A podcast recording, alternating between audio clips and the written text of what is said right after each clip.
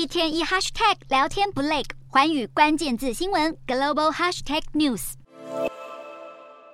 新加坡十四号发布二零二三年国家预算案，为了提高生育率，新国决定下重本提高补贴。二月十四号起，新加坡每一个新生儿都能额外获得三千元新币，大约新台币六万八千元，而且无论有多少小孩都适用。挺过疫情风暴，新加坡二零二三年度预算案当中，满满的都是在强化社会福利，从婴幼儿补贴到老弱援助，新加坡政府就是要努力帮助民众走出疫情阴霾。